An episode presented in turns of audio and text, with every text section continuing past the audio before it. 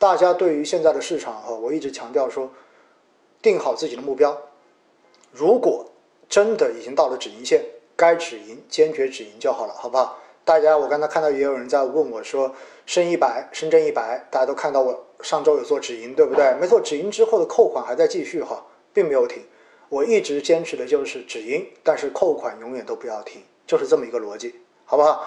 然后大家说白酒，白酒，我还是那句话，这是一个估值已经到了极致高的这样的行业，所以呢，从这一点来讲，我觉得估值不可能一直往上涨，所以抱团的这种迹象，总有一天它会瓦解掉。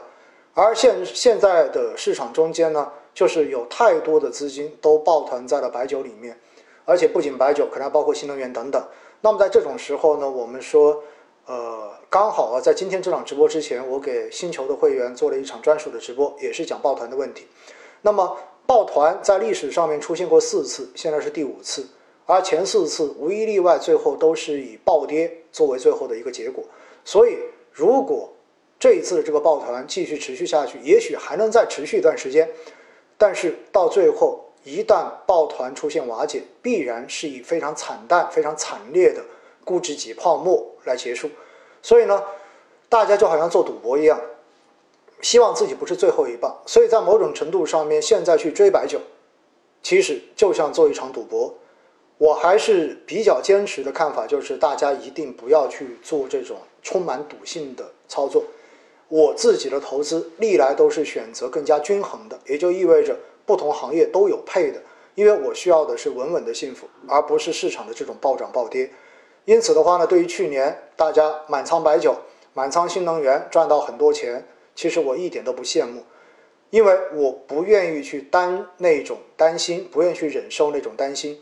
我一直坚持的理念就是，你做的投资应该是让你每天都能够开开心心睡得着觉的，因为我一直强调的叫做投资是为了让生活变得更好。不要让投资成为生活的负担，所以的话呢，为什么我在星期一的直播中间会说我会去买十八号陈鹏阳所发的那个产品？因为 GAP 策略本来就是个均衡配置的策略，所以相对而言买了之后，我赚不到极致的收益，但是我能赚到超越一般平均的收益、中上的收益，我觉得就已经非常满意了。实际上那一天的直播哈，就周一的直播，大家可能会觉得有点难听懂，我看到很多人都有这样说。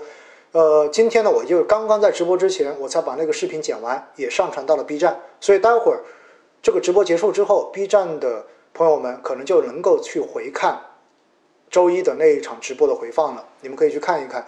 实际上，陈鹏阳当时讲的非常的保守，但是他体现出了非常重要的几个要点，就是第一，他一定不会追白酒；第二，他也不会追新能源。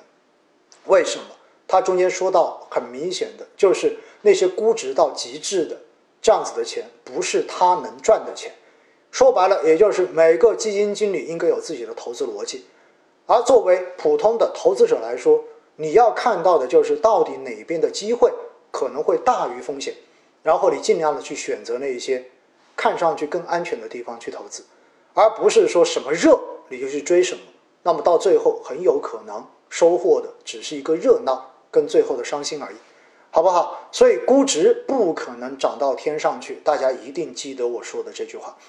最后抱团瓦解，有可能是一个事件性的事情，比如说发生了某一个特别的事情，好像曾经白酒在之前的那一次抱团中间，就是因为白酒塑化剂事件而造成了整个白酒板块的暴跌，或者说是一些基本面的情况，比如说盈利。明显不达预期，而导致整个估值开始迅速的往下坍塌。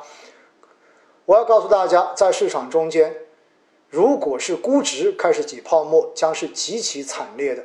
那么这个过程，我自己不想去感受，我也希望更多的投资者你们也不要去感受，好不好？这就是我对于抱团的这一些行业以及重仓这些行业的基金，我自己现在的一个态度，因为我觉得那个钱不是我能赚的。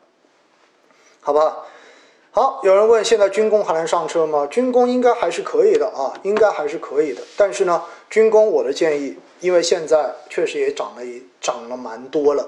所以你如果要布局的话还是选好的基金然后分批布局吧来降低短来降低这一种短期的风险我觉得可能会更值得去建议一些好不好？哼 有人说等着白酒超跌说实话没有人知道什么时候开始哈。没有人知道如果知道的那是神仙对不对？